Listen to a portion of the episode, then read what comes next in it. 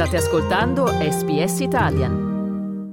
State ascoltando un podcast di SBS Italian con voi oggi Massimiliano Gugole. Almeno 110 persone sono morte nella giornata di lunedì 18 dicembre nel campo profughi di Jabalia, secondo quanto riporta il Ministero della Salute di Hamas. Le vittime della guerra tra Israele e Hamas sono ormai moltissime, a Gaza sono stimate quasi 20.000 e cresce la pressione su Israele affinché cambino le modalità del conflitto così da limitare il numero di perdite civili. Un esplicito appello in questo senso è arrivato dal più grande alleato di Israele, gli Stati Uniti, che si sono impegnati d'altra parte Forte a fornire ulteriori aiuti militari. Il Consiglio di sicurezza dell'ONU dovrebbe votare a breve un'altra risoluzione per richiedere un cessate il fuoco, ma potrà questo cambiare le cose? Per un aggiornamento sul conflitto tra Israele e Hamas raggiungiamo il nostro corrispondente per il Medio Oriente, Michele Giorgio, giornalista del Manifesto. Buonasera Michele ben ritrovato. E buongiorno a voi. Si doveva votare ieri al Consiglio di sicurezza dell'ONU per un'altra pausa nel conflitto, lo si farà forse oggi. Quali sono, Michele, le difficoltà e quali le speranze effettive che poi questa volta sarà diverso e che gli Stati Uniti non tornino ad usare il potere di veto come è accaduto di recente?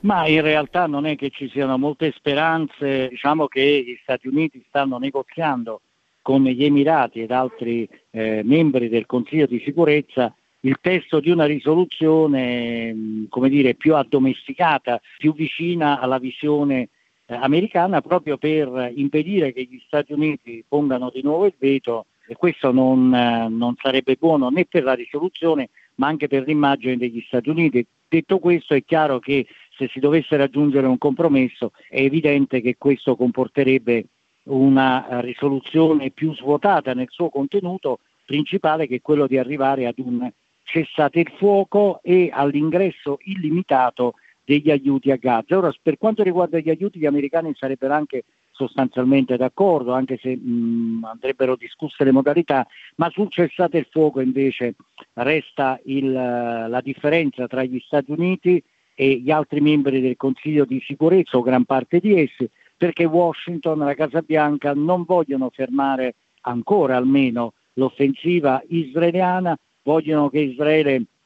la porti avanti cercando eh, di eh, non provocare vittime civili o non troppe vittime civili, eh, ma non eh, interrompano la loro azione militare, perché Israele sostiene, ha spiegato agli alleati americani, che questa offensiva deve distruggere Hamas, deve portare a dei risultati e deve mettere sotto pressione Hamas costringendolo a liberare gli ostaggi. Eh, detto questo, proprio sugli ostaggi invece si stanno aprendo delle strade che potrebbero portare, ma non subito, ad una nuova tregua, una nuova pausa umanitaria di qualche giorno, o forse qualche settimana, chissà, per uno scambio tra ostaggi israeliani nelle mani di Hamas a Gaza e prigionieri politici palestinesi e naturalmente per l'ingresso di aiuti umanitari a Gaza. Senza attendere l'ONU, il presidente israeliano Isaac Herzog ha dichiarato poco fa che Israele è pronto per un'altra pausa umanitaria e per altri aiuti in modo da rendere possibile il rilascio proprio degli ostaggi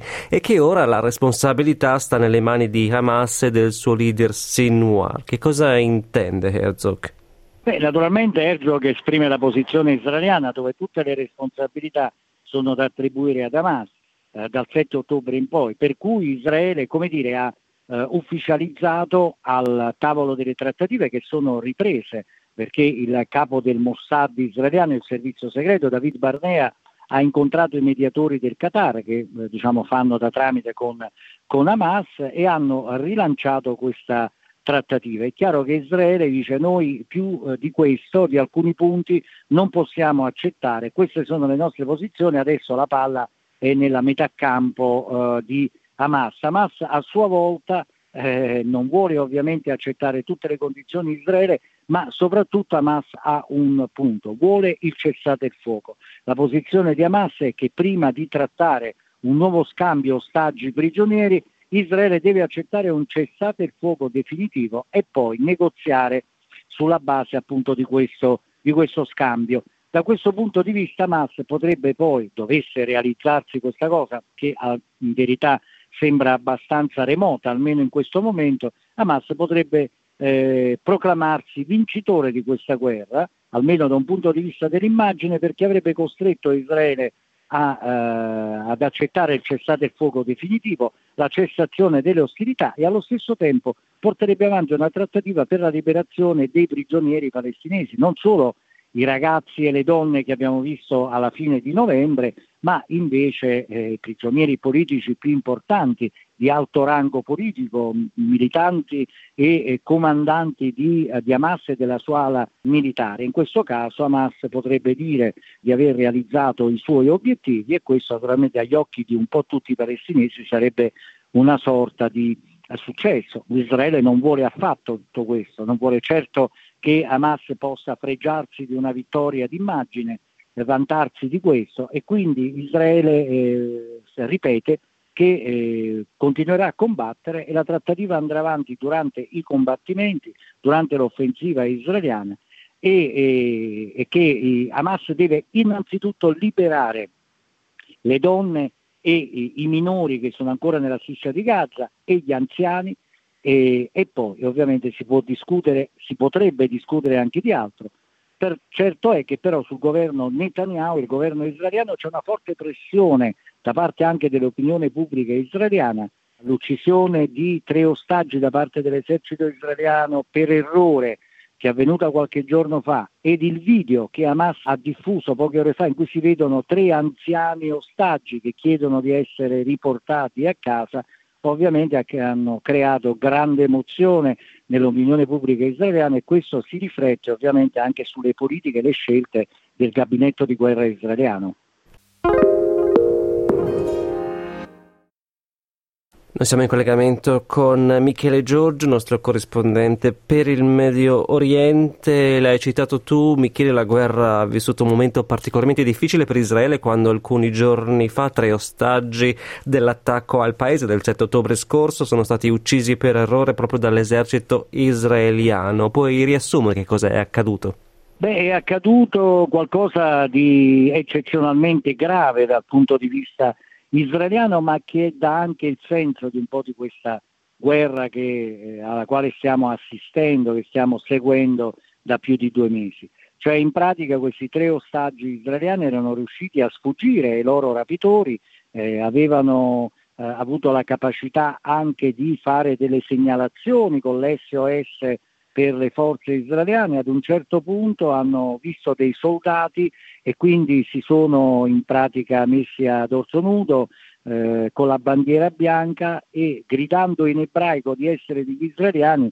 hanno chiesto ovviamente di, di essere raggiunti dai soldati e portati via. E invece le cose sono andate in modo completamente diverso, i soldati israeliani hanno creduto di trovarsi di fronte a dei eh, miliziani di Hamas, quindi hanno pensato ad una trappola, hanno aperto il fuoco e, e, e, poi hanno addirittura uno dei tre ostaggi era riuscito a sfuggire a queste raffiche, lo hanno inseguito ed ucciso. Poi solo dopo si sono resi conto di aver ucciso tre israeliani. E questo ci dice però non solo del, di quello che può essere l'atteggiamento dei soldati israeliani in una situazione di combattimento eh, molto violento che c'è a Gaza, di eh, agguati continui da parte delle forze di Hamas che sono più deboli ma che sulla guerriglia ovviamente giocano la loro partita e ogni giorno abbiamo eh, i nomi di soldati israeliani che sono caduti in combattimento. Dall'altro lato però ci dice anche che evidentemente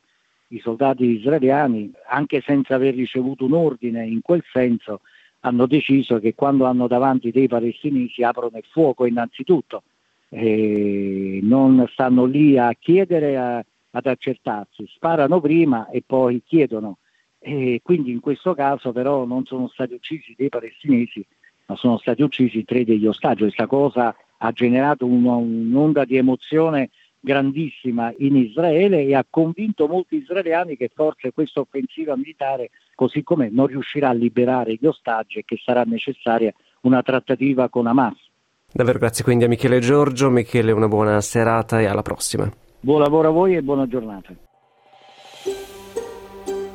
Cliccate mi piace, condividete, commentate, seguite SPS Italian su Facebook.